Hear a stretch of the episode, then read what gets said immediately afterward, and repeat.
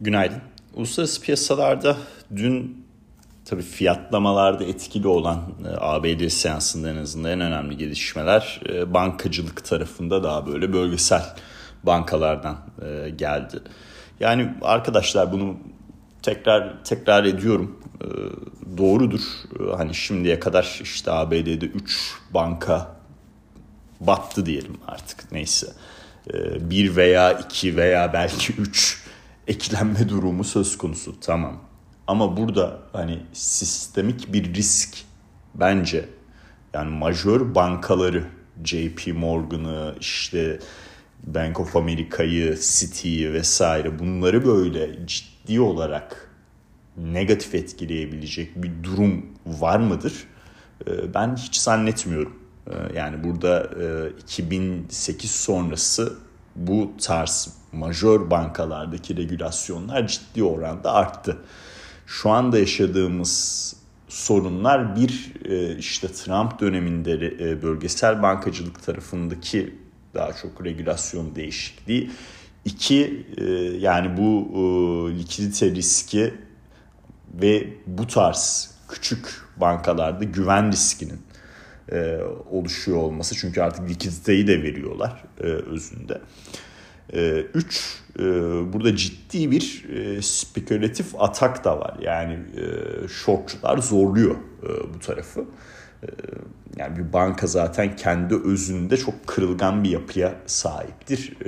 Mevduat çıkışları eğer hissede yüksek shortla diğer taraftan eklenirse, yani öyle söyleyeyim, mevduatlarda dengelenme de olsa en ufak negatif haber akışını hisse tarafı daha da aşağıya sürme şeklinde zorlayacaktır diye düşünüyorum. Ama hani bu diğer taraftan da bir squeeze olasılığı da yaratıyor.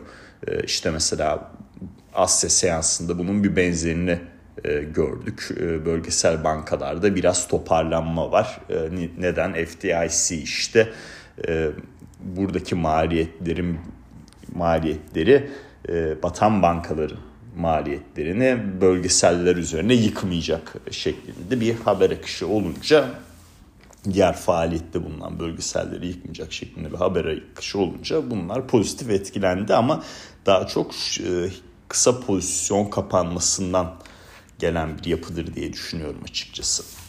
Şimdi bu tabii endeksleri etkiliyor. Dün de olumsuz bir fiyatlama vardı. Çok ciddi boyutta değildi bu. Yani bilanço sezonu iyi gidiyor arkadaşlar.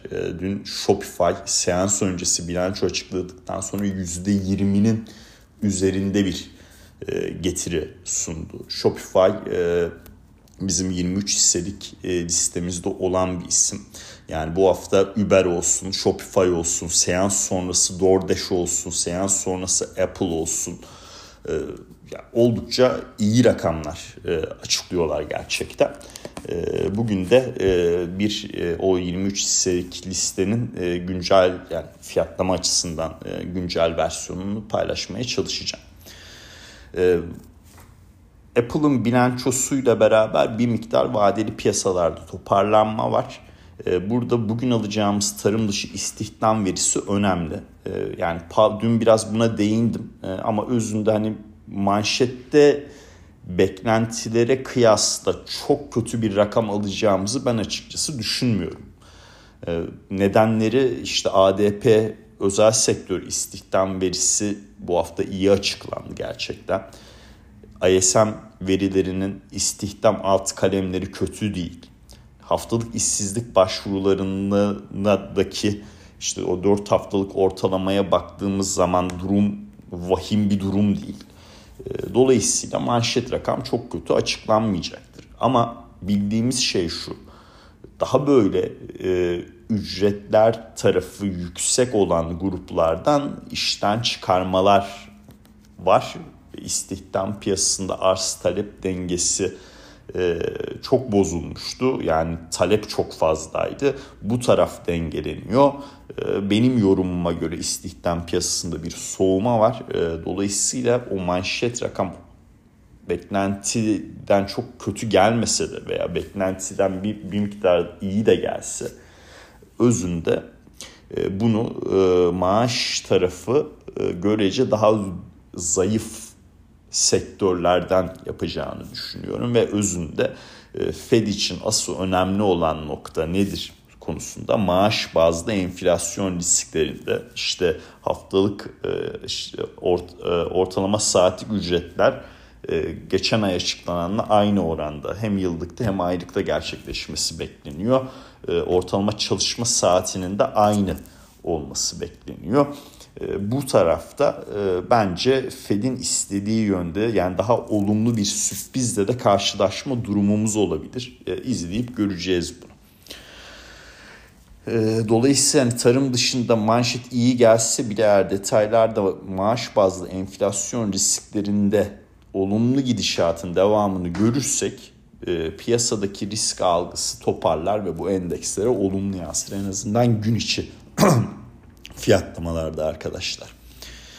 E, bir diğer e, nokta dün Avrupa Merkez Bankası'nın faiz kararı vardı. Ya yani burada hem piyasa beklentisi hem bizim beklentimizle paralel yirmi beş bas puan artış yapıldı. Yani uzunca bir süreden sonra elli bas puandan yirmi beşe iniş var. Yani farkındaysanız Fed'in yaptığı adımları gecikmeli olarak Avrupa Merkez Bankası da yapıyor. Yani mesela Fed daha önce frene bastı. Şimdi Avrupa Merkez Bankası frene bastı. Fed durma sinyali verdi. Potansiyel olarak durabileceğini sinyalini verdi. Haziran kapısı, kapısını kendisine hecetmek için tam anlamıyla kapamadı ama bence Haziran'da olmayacak. Verileri takip edeceğiz. Hani veri bazlı yorum yapacağım özünde. Ama şu anki benim gelişmelere baktığımda çıkardığım sonuç bu. Avrupa Merkez Bankası'ndan da dün aldığımız faiz kararı sonrası iki veya üç artışta yapılabileceğinin bence sinyali var. Burada büyük bir ihtimal üçüncü çeyrek içinde ya sonuna doğru ya da içinde Avrupa Merkez Bankası da durma periyoduna geçecek arkadaşlar. Dolayısıyla iki bin yirmi iki iki bin yirmi üç global merkez bankaları açısından senkronize sıkılaşma döngüsü iki bin yirmi üçün ikinci yarısı senkronize durma periyoduna geçme şeklinde daha çok düşünülebilir. Mayıs ayında euro dolarda bir on iki bir on üç aralığı hedefim var. Eğer bunun üzerine çıkması durumu olursa bir on dört bir on beş aralığı izleyip takip edeceğiz arkadaşlar. Petrol fiyatlarında bir miktar toparlanma var. Yani toparlanma var dediğim o kadar fazla sattılar ki yani OPEC yani o arz kısıntısı haberine piyasaya saldı, böyle bir adım attı, doğru mu yaptı, yanlış mı yaptı çok tartışılıyor.